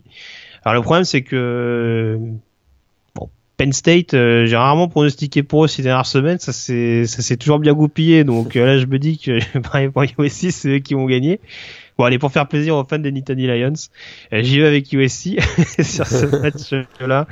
Euh, non, tu l'as dit, je pense qu'il y a peut-être un peu plus de playmakers en, en, défense. Je parle pas vraiment de, de, de, bons joueurs, de joueurs efficaces, mais j'ai l'impression qu'en termes de playmakers, et pour le coup, c'est vraiment le bon terme, notamment pour un joueur comme Adore Jackson, je pense qu'il y a des joueurs qui sont capables de, euh, de sortir le jeu clé dans les dernières minutes pour permettre à, à USC de renverser la vapeur et, euh, et, d'aller chercher un résultat. Donc euh, voilà, j'irai plutôt avec les Trojans, également à domicile. Ça pourrait être une bonne chose. Et puis bon, faut faut faire plaisir à, notre camarade Loïc euh, qui suit euh, qui suit Southern California de près. Donc voilà. USC pour moi sur cette partie. Euh, avant-dernier match, le Sugar Bowl, donc le 2 janvier, dans la nuit du 2 au 3 janvier à 2h30 du matin du côté de la Nouvelle-Orléans, Auburn, Oklahoma. On a planté un petit peu le décor tout à l'heure. Euh, est-ce que tu y vas avec Oklahoma sur cette partie? Ouais, je vais sur euh, Oklahoma. Il y a trop de, trop de doutes euh, concernant l'attaque d'Auburn. Donc Oklahoma est vraiment en, grande forme en ce moment. Je les vois bien confirmés avec une victoire lors de ce Sugar Bowl. Voilà, j'y vais avec Oklahoma également. Et puis pour terminer, donc une semaine après, histoire de de bien faire monter le, le, Et là, en plus, la sauce, la tension, on va dire le, euh, le match donc de, dans la nuit du 9 au 10 janvier donc du côté de Tampa également euh, le duel donc en fonction de nos adversaires respectifs. Qu'est-ce que tu allais dire Morgan? Excuse-moi. Bah là on connaît déjà, on connaît déjà le finaliste. Ah bah non, non. En fait, euh, il y a juste Troy et Ohio qu'on est capable de donner, on n'est pas capable de donner finaliste. oui, c'est vrai, c'est vrai. Bah, je pensais que tu avais, je pensais que avais ramené ta boule de cristal. Je suis un peu déçu quand même. Mais bon, donc alors si je me fie à tes pronostics en demi-finale, euh, ce match du côté de Tampa, le 9 janvier, Alabama-Clemson, remake de la saison dernière, qui s'impose? Je garde mon pronostic que j'avais donné au mois d'août dernier. Ah là là, il joue Clemson, c'est bon. Je garde mon pronostic que j'avais donné en août dernier. Je vois Clemson gagner face à Alabama le, le, le National Championship. Très bien. Et eh ben écoute, euh, pour te rendre hommage, eh bien je vais retourner ma veste et je vais dire à Alabama vainqueur de Je ah, pense qu'on ait un pronostic différent sur la finale, c'est pas drôle sinon. Je pense clairement qu'Alabama va gagner euh, la finale nationale, mais par fidélité vis-à-vis de mon pronostic du mois d'août dernier, je garde, je garde mon pronostic pour Clemson. C'est beau, c'est beau. On rappelle qu'on refera un podcast spécial si c'est Ohio State, Washington en finale. Mais euh, voilà, en tout cas, euh, on y va. Enfin, moi j'y vais avec Alabama, toi tu vas avec Clemson. Alors, juste peut-être une dernière question concernant euh, ces différents bowls. On en a donc 40, 41 avec la finale pour le coup. Est-ce que tu vois une conférence qui s'en sortirait le mieux vis-à-vis des différents match-ups que tu as vus ou une autre qui à l'inverse aurait peut-être un petit peu plus de difficultés en, en termes de, de bilan général, de ratio? Euh, bah, T'en parlais tout à l'heure hein, de la PAC-12, euh, équipe euh, conférence euh, sur laquelle on s'essuie un peu les pieds. Ben, j'ai l'impression plus qu'il y, y, a comme un, une fin de saison plutôt positive pour les équipes de la, de la PAC-12. Je vois bien Stanford notamment qui, qui, finit, qui finit pas mal, USC qui finit, qui finit plutôt très bien, Washington State à mon avis également. Je me souviens plus quel match je l'avais noté, Washington contre Minnesota, voilà à l'Holiday Bowl. Je les vois bien aussi finir assez bien. Euh, de manière générale, j'ai l'impression qu'ils ont des match-ups qui leur permettraient de, faire une, belle campagne de ball. Euh, donc je verrais bien euh, la Pac-12. par contre, la, SEC, à mon avis, ça va être un peu plus compliqué. Notamment Florida, on l'a dit, face à Iowa qui risque d'être en difficulté. Georgia face à TCU. C'est bon, j'ai donné Georgia, mais je suis pas super convaincu non plus. South Carolina qui joue contre South Florida, ça va être très compliqué là aussi du côté donc du Birmingham Bowl. Euh, je vois bien effectivement euh, la Pac-12 avoir une belle campagne de bowl, la SEC, la SEC, donc la SEC un peu plus difficile que, prévu. D'accord, bah écoute, euh, euh, j'irais plutôt sur la Big 12 hein, concernant les, la conférence que je vois pas mal réussir. Hein, ça, ça un petit peu transpiré vis-à-vis de mes euh, mes pronostics, même si j'ai misé sur une défaite de Baylor contre euh, contre Boise State. Voilà, je pense que notamment les têtes d'affiche en, Big 12, ça a été une conférence un peu bizarre, notamment pas mal coupée en deux au fil de la saison, mais je pense que les têtes d'affiche notamment vont vont briller. Après, il n'y a pas énormément de programmes, hein, donc ça, ça aide. Hein. Ils sont quoi 4-5 à aller en ball Donc ça aide à avoir un bon ratio. Euh, je te rejoins totalement sur la SEC. Euh, on va pas avoir l'éternel débat, est-ce que la SEC est surcotée ou pas? Euh, Certains considéreront que euh, le... Enfin, voilà, moi je sais que le style de jeu de la SEC me plaît pas, donc ça me donne toujours un, un a priori un petit peu négatif.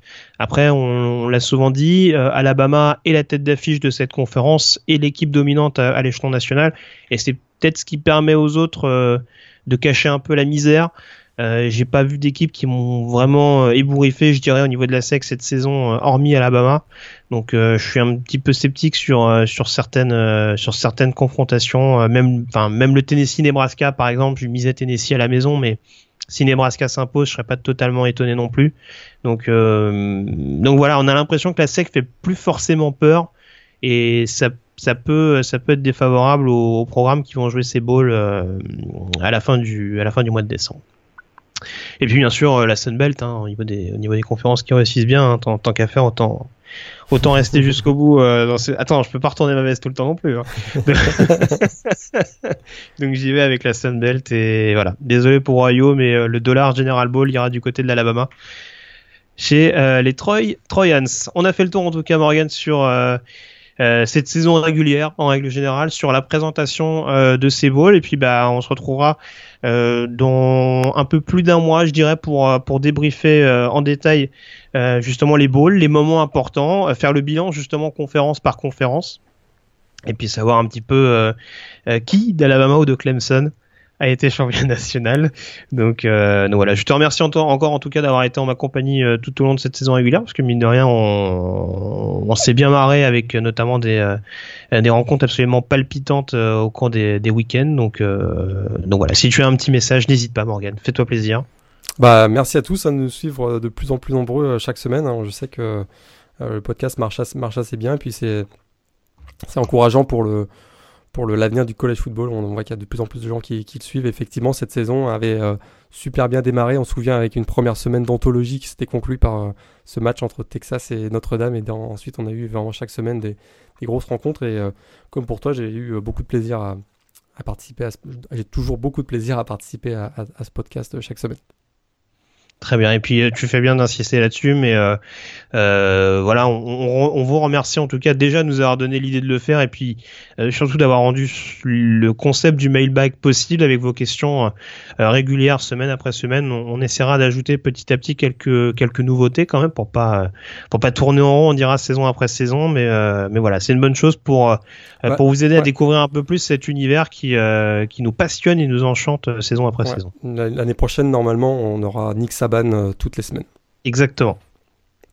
Exactement. Peut-être Dabo Sweeney pour une, pour une petite chronique danse, mais ça, ce sera lors, lors du passage en vidéo. Voilà. Chaque semaine, on aura Dabo avec nous et euh, voilà, il nous fera des, des petits cours façon euh, Véronique et Davina. Donc voilà, n'hésitez pas. c'est un petit teasing, mais voilà. En tout cas, tu parlais tout à l'heure du plus sérieusement, tu parlais du fait que euh, The Blue Pennant est accrédité pour le Army Navy. On espère bien entendu qu'il y aura des accréditations pour euh, pour les principaux balls. Je sais que c'est en pour parler. C'est en, en, pour parler. Puis euh, euh, je suis, je suis optimiste, mais pour l'instant, on a, on a aucune, on a aucune nouvelle là-dessus. Mais hmm. on, reste bien entendu dépendant des, des personnes localement qui, décident. C'est très simple. Hein. Les, les, médias internationaux sont, ne sont, sont pas privilégiés par rapport aux médias locaux, donc euh, c'est vraiment la, politique de choix de décréditation est très claire au niveau euh, du collège football. Hein. C'est d'abord les médias nationaux américains, puis locaux américains. Et euh, s'il reste des places, on les, attribue aux médias internationaux. Donc on aura des réponses pour nos accréditations vers le, vers le 15 décembre normalement. Très bien. Bah écoute, c'est bien noté. Et puis bah du coup, si bonne nouvelle il y a, vous serez informé sur le site de Blue Pen. Donc au cours de à ce moment-là. Mais d'ici là, donc euh, ne ratez pas donc ce, ce, cet Army Navy euh, qui nous attend donc le week-end prochain. J'ai pas donné exactement l'horaire, je vais essayer de retrouver ça. C'est à 21h en France. Voilà, bon bah écoute, parfait. Donc en début d'après-midi pour toi, c'est bien, tu vas pouvoir passer une soirée sympathique. Des crab cakes à, Baltimore. Voilà, exactement. Donc euh, voilà, encore merci en tout cas Morgan. Euh, on vous retrouve dans un peu plus d'un mois donc euh, pour faire un, petit bilan de cette saison 2016 de college football. D'ici là donc passez une très bonne semaine, d'excellentes fêtes puisqu'on se retrouvera en 2017 mine de rien. Et donc d'ici là donc passez de très très belles rencontres. À très bientôt. Ciao.